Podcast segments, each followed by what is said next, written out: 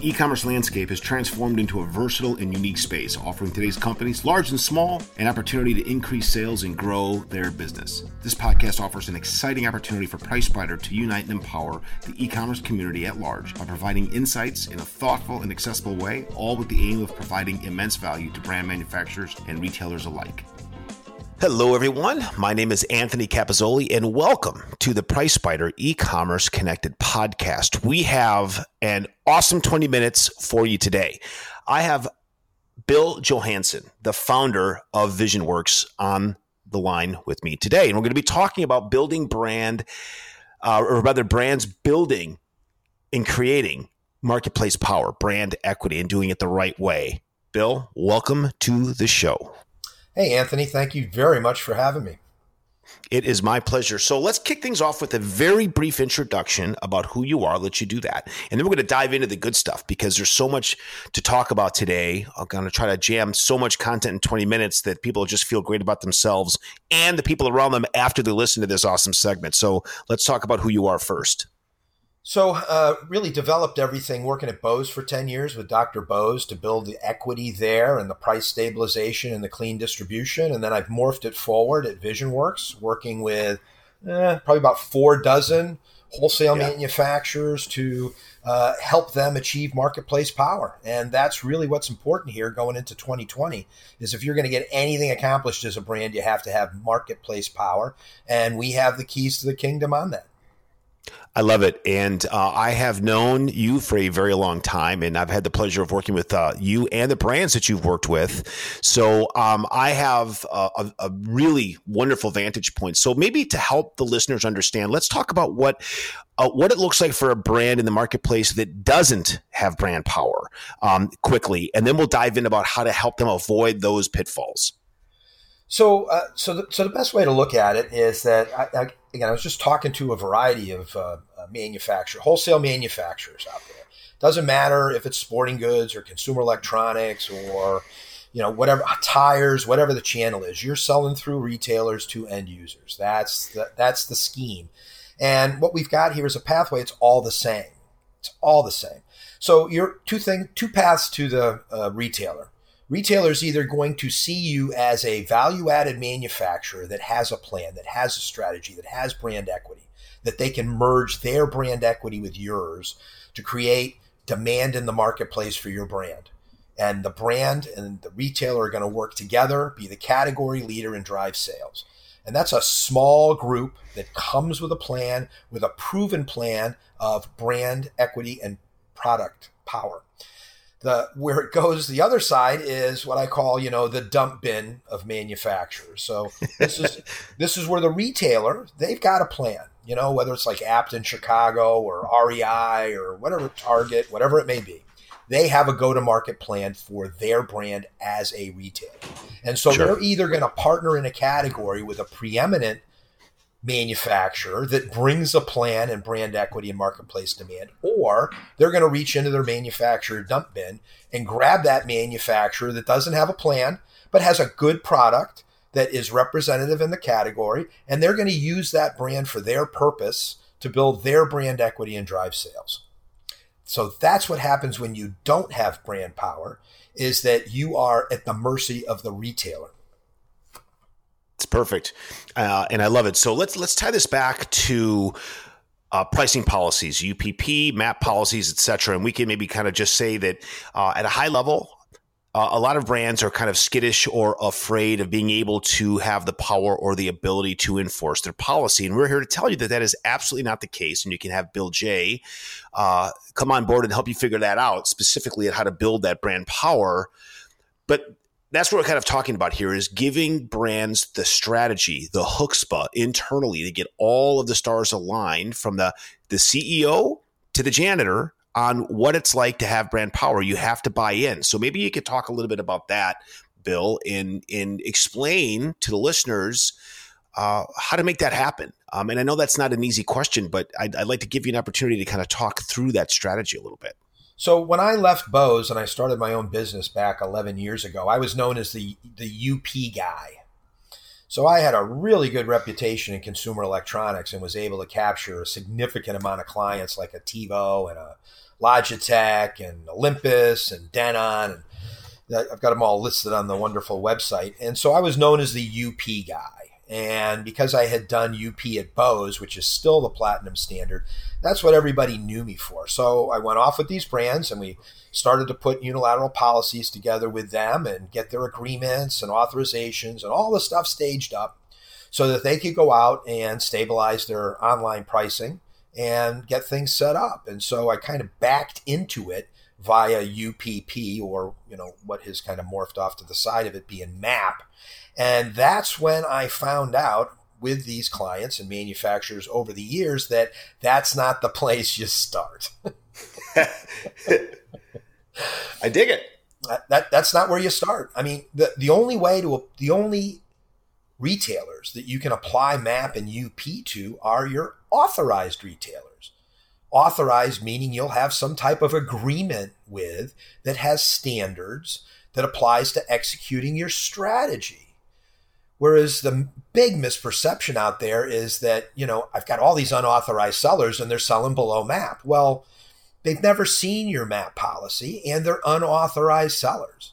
You can't leverage a MAP or a UP policy on somebody that's not an authorized seller. Or the other end to it is if you know this retailer is a horrible transshipping, discounting retailer, and you quote unquote authorize them because by signing your agreement and giving them the MAP policy, you think you're going to change their behavior. If you're like parents and kids, this should resonate with you your agreement and your map policy isn't going to change anything relative to any retailer. So if you're trying to force them to be good citizens for your brand based on your policy or your agreement, you're dreaming. You really should only authorize dealers and apply a policy to dealers who are dealers that are have the same worldview as you of your brand. And that's where things have changed significantly for me, trying to go out, just like most manufacturers try to do. I'm going to get a map policy and I'm going to get authorization, and we're going to fix the internet and the pricing. Right. uh, no, I agree. Uh, so l- let me clarify for the listeners that the the different the policy is the map policy or the pricing policy. The agreement is the dealer or reseller agreement. We like to make that distinction, of course. Um, and just to kind of nut this out here, what Bill is saying, the end of the day is a couple of documents, one way or the other, aren't going to fix anything at all. So you you can have the New England Patriots playbook, but you're certainly not going to win the Super Bowl. You have to execute the plays. You've got to execute the strategy. Um, so, Bill, like I, we've heard time and again, you, me, uh, we've been in this space a very long time. We've heard brands say, "Well, map map doesn't work. It, it it's useless. Uh, we lose sales. We do this. It does that." Um, and we want to talk about you know how that is exactly the opposite. In fact, it will um, do quite the opposite of that. And what I mean is, uh, it'll give brands the ability to protect their brands. You have to make hard choices. So, so maybe let's let's start with that. What, what, what does a brand have to do to get on board to execute this strategy? So, uh, an overall strategy or a map strategy? Uh, a little bit of both, right? So, I'm going to kind of give you the opportunity to kind of walk down the path that you choose um, for listeners because I think it's important for them to understand that there are multiple facets to success. Okay, perfect, perfect, perfect. So, you know, first thing you really have to have is you, you got to have a specialty product. I mean, your product has to be unique. These are the brands that I generally work with and the ones that have success. They've been in the marketplace a long time. So they've built up an equity of that brand name. You know, I, will just stick with Bose because, you know, I don't want to pick any other examples. Bose is the one I worked with and built the platform on. So, you know, Bose equity in the marketplace, it's like, oh, you know, customers familiar with it. The product has product power. I mean, they're, you know, tied in with the NFL right now. They've got the noise canceling headphones and all these different things. So you got to right. have product had, you got to have product power and you have to have equity power. So those things and a lot of these companies have been built over many, many, many, many years. Now, when you get to this internet age, you get to the Amazon age, you get to this technology age, all of it is different. Because it used to be that your retail sales guy and your advertising, you could control all of those things and you could control all the messaging. That is all gone now. So Amazon and the internet control your messaging. And it can be any amount of salad for what your brand voice is or what your brand messaging is, can be anything. And you have to actually get out there and control that, which means you've got to get involved with retailers that understand what it is that you're trying to do to help you to do that.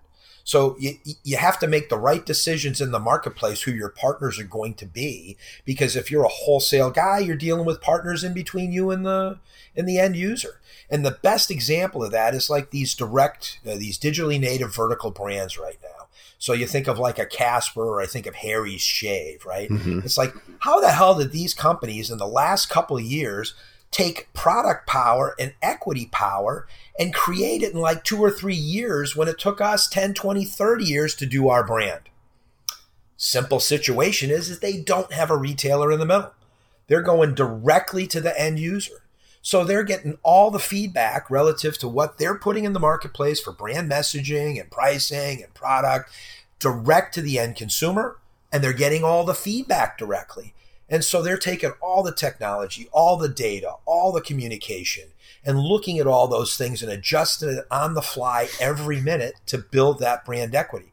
Yet most of the companies that I'm dealing with, most of the companies that were at the summit, you've got that retailer in the middle. Yeah. And you have to make that retailer in the middle a partner. The old days, brick and mortar, boy, you had to be on every street corner in every town, everywhere, so that your product was available. Whereas Amazon, I can order freaking anything and I'll have it tomorrow. So if we went from where it had to be in town that it was accessible for me to get to I can order it on the internet anytime in one day, you got to adjust your distribution strategy. And this was what Thomson had said uh, from uh, Buy Box Experts is you've got to be looking at internet distribution and brick and mortar distribution with the highest level people in your company at the same time to decide how that's going to work. That's the only way going forward that you're going to be able to leverage your product power and your equity power to have marketplace power with your retailers by choosing the right retailers and structuring an integrated offline and online plan of how you're going to get your message out there. So, two things here. Uh, a, what does a good retailer look like in the eyes of a brand? And then B, what do you do mm. to a retailer that isn't, that turned out to be not a good retailer? Like, I think that's kind of the meat on the bone here. Ooh, yeah. Awesome. Absolutely correct. So, what is a good retailer? A retailer is the one that's going to identify that he's his go to market merges with your go to market. His creating brand equity is merging with your creating brand equity. So when the customer comes in and asks for your brand, do you get stepped off or do you get sold to? When they advertise, are they using your materials, your words, your look? In store, brick and mortar, are they using your look and your feel and your placement? So First off, you got to have a strategy. It has to be cohesive. Your messaging has to be integrated, and you have to know what you want to say online and offline. And you need to look to these retailers that are the ones that are progressive. I mean, are they still just buying stuff in and hoping it sells through? Or are they doing this, you know, I, I, making it available online and you can pick it up in store? Or we can have quick delivery? Or hey, we've got this responsiveness relative to the consumer. Are they working to execute a customer experience online and offline in an integrated fashion that you can partner with them to deliver that integrated solution because they can't win without product partners. So that's what you need to look at is is it not because you've been selling them for 20 years and it's the biggest part of your quota. It's what products of ours are going to work with them and are they working with the end user and technology to make the most of it? And so that is a significant question, and there's a lot of sure. details relative to how that is. But you have to start looking at it that way. You've got to get past the point that it's just a PO. And because the sale doesn't really happen until it's in the customer's hands. That's why these digitally native vertical brands do so well. When the sale happens, it goes to the consumer, boom, it's done. Right. When a sale goes to a retailer, that's purgatory sale. That could be a return. That could be a transship. That could be a markdown. That could be anything until it gets into the hands of the consumer that can either be positive or negative to your brand. And that's the way that you have to be thinking. Am I going to sell a retailer that's going to work with me to sell this through to create my brand equity relative to my brand voice? Or is this a guy that I'm going to have to pay a markdown to because half the stuff I sold him is the wrong stuff that he wasn't going to sell anyways? Right. Then he's going to take that markdown and mark the product down and sell it out the back door. So all of a sudden the price on the internet is now lower because he sold it at a discount because you gave him money to sell it off and now you just notch that price down on that product even further and you're paying for your own uh, marketplace pricing instability. So that's a really good place to pivot this conversation in a good way. So let's say that we think that as a brand, let's say I'm the brand. I, I figured these are my top 10 retailers. I'm just making that number up. Uh, we've got everything we need in place. We got a UPP policy, we got a reseller agreement. But push comes to shove, half of these retailers are bunk. They're not doing a good job. They're blowing up pricing. They're causing race to the bottom pricing, brand instability for my bricks and mortar retailers that also have an online footprint, all the bad stuff that comes along with that. What does an organization, what kind of discussions and decisions does a brand have to make internally? Uh, what does that look like? Because you know, you and I both have heard this before. VPs of sales are going to say, "Look, I got to sell stuff," uh, and you know, these people I've known for years. I've been working with them for 25 years. Uh, you know, I've gone to weddings, they've gone to my, you know, that kind of thing. what do these brands have to do? What kind of decisions do they have to make to to be successful? So I had this conversation yesterday, and I have a conversation with every single client. It either succeeds or it fails. So if this is your buddy and he was, you know, your college roommate and you went to his own wedding and terminating and you need to terminate him for the brand, then you've either got to decide, am I working for the brand or am I going to go work for my buddy? Because if you're working for the brand, your priority needs to be the brand and the brand equity, not your personal relationship right? So these personal relationships got to get blown up. So every VP of sales that I talked to talked to one yesterday. So we got a hundred million dollar business, right? I know who the bad guys are. Some of them I just hate. I can't wait to get rid of, but gee whiz, the you know the revenue. And then other ones, oh my god, they've been good guys for a long time, but ah, they've gone down the wrong path with me. So I got a hundred million dollar business. Twenty million of it is bad. Eighty million of it is good. So say we remove that 20 million, what's going to happen to that 80? You know, you, you think it's going to be 100? He's like, oh, geez, you know, I, I get rid of that 20, it, it, the 80 is going to be more than 100. So what are you waiting for? Right. Well, we can't we can't have that, you know, we can't have that drop, we can't have that glitch. Okay, so here's what I've done with a variety of manufacturers. So here's your 80 million. So your 80 million is 80 20, right? So 20% of the guys are going to do 80% of the volume. So you need to go to that 20% that does the 80% of the 80 million and say to them, look, I'm getting rid of these 10 guys that do the 20 million, these 30 guys that do the 20 million. To get rid of this, get rid of them, I want to I need to get that 20 million picked up. So you go to the 20% that does the 80% of the 80 million dollars and say, I'm going to get rid of these guys. We're going to clean up the marketplace I need the revenue to transition to you. I need you to pick up the slack. That's See, you know what's funny is it's so obvious that layer of that conversation and how welcomed that conversation would be with the right retailers, the right distributors, whatever it might be. I mean, that's everything, right? You have to make hard choices. You've got to be willing to fight the good fight. I mean, it, this is truly, and another part of this, Bill, um, and then uh, I'd want to, if it's okay with you, is maybe talk about one one more topic for a minute. Uh, the other piece of this is this is a war of attrition. You can't just say, "Well, we've gotten there." The game is over. I don't have to eat this. You you never can stop your focus on this, your effort on this. You have to constantly never. refine. So there's never, never. It, there's never really a finish line, and I don't mean that in a bad way. No. It's in, in a good way. Like this all matters, and if it's okay with you, I'd, I'd love you to just in maybe a minute uh, as we wrap what I think is a juicy segment. Um, and we're going to have many more of these, and we're going to go in much more detail on very specific topics because uh, I love talking to Bill, um, and I think the listeners will love listening to Bill.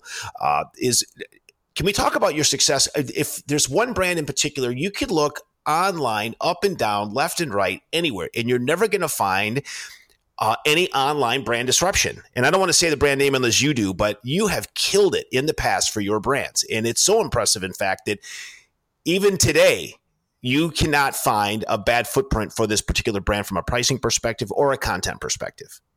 Well, does, Bo- does Bose work for that? It I mean, absolutely works for that. I do want to say that because I don't want to put you on the spot. But the, if you look online, you can't find a bad footprint for those guys. It's amazing what you did there. Well, and, and you can't you can't go in store and get a discount either to this day. Yeah. And that was the platform that we laid back in the 90s that I have used as my template here for creating marketplace power is exactly the Bose framework, just modified forward to fit the new era with the you know the 48 clients that I've worked with with successes and failures. And just going back to that revenue transition thing what happens is is when you get rid of the bad guys you send the message out there that you're not screwing around anymore number 1 and number 2 when you go to the other ones and say I'm getting rid of these guys I'm counting on you all of a sudden you put, come out of the dump bin, if that's where you were, and you go over to the positive side as a trusting partner. And they start investing in the brand. And you know what? They do more than cover the 20 million that was lost. And then now you've got less people doing more business, which is going to be more efficient and more cost effective and more able for you to control. It's a funny thing. But all these senior sales guys, because they've been doing the same thing for decades, they're afraid to change. They're afraid to put the other pant leg on first because of just fear. And that's what I do is I hold their hand, I show them the roadmap, I show them the results. We look at the data and technology, and I jump off the cliff with them, and we land nicely. Yeah. And then what happens is, boom, their mind just changes. It's like, oh my God, the end user is the customer, not the retailer. And hey, I can do these pivots and make it work. So we did that with Bose. I've got a bunch of current clients right now that are that are working on that. And it, you know, if you've got a passionate brand with great equity in the marketplace and people on board that really are concerned that this can happen. This can happen. And then, you know, the PriceSpider and the prowl and the content, the equity there can be maintained when we put in place a way to build the equity. Magical, magical things happen. And the retailers, when they see that it's a brand that they can trust, that they do what they say they're going to do, it changes everything. Right now, what happens is they come out with a MAP policy and they're immediately either not utilizing it or saying one thing and saying another thing, and you're actually making your credibility worse. Yeah. Poorly executed MAP program uh, than doing what you say you're going to do. Okay, but that was more in the No, no, that, that, that's great. So the, one more thing that I want to say, and then uh, I'll give you an opportunity to let people know how to find you. Um, brands don't need to wait. I just like you to confirm this. They don't, brands don't need to wait until they're a hundred million dollar brand. You could do this as a two million dollar brand. In fact, it's probably easier to tame the cub than the tiger anyway. So you've you've got to kind of get out of the mindset. A lot of brands I talk to, they call in or email me and ask, you know, we're only a $5 million brand, $10 million brand. We're going to wait till we're 30 million. Well, that's exactly the opposite approach that Correct. you should take. You need to get on this right now. And if you are a $50 million brand, it's just going to take you that much longer to get things worked out. It can be worked out. You just need experts and, and some some help along the way. But the small brands, don't just dismiss this. Listen to this. Take advantage of the fact that you're small now. So I'm going to stop there. And then, Bill, how do the great listeners out there of our podcast uh, find you? Vision, visionwerks.com, V I S I O N W E R K S.com, visionwerks.com. And then I'm on LinkedIn, Bill J1, B I L L J1 on LinkedIn. Um, I, Vision Works, I don't have, otherwise, you're going to end up on an eyeglass. Yes uh, website. So the W E R K S is what allows me to exist with my company name and the ability to find online. And I, I've got a company, Helinox, that has like six people that have adopted it and they're crushing because what you have to look at is these digitally native vertical brands that came out of nowhere dealing directly with a customer that probably got $10 million in startup funds that are starting with 10 bucks to do their business. It's the same template. We've just figured out how to provide the retailer being in the middle of that for these wholesale brands to succeed. So excellent point. Excellent point. Coming out of the gate smaller is more nimble and better it's the billion dollar Electroluxes and GN Netcoms and Newells and Vistas that I'm working with that have the issues with silos and political power and all this other absolutely crap that makes it difficult that we can still cut. Of course, and um, you know, I'll tell you out there that uh, it's it's also fun once you get going. You, the success uh, it, it, motivates you, and, and it's exciting when you start seeing right. your success. So, but with that, we're at 24 minute mark, a little couple more minutes, uh, a couple minutes longer than we hope. But this is great content, Bill. It's always a pleasure to have you on the show, uh, or rather, to have you on the show the first time. We're going to have you on the show many, many other times. And uh, thanks for the great content, buddy. I appreciate it. Thank bye you. Bye bye.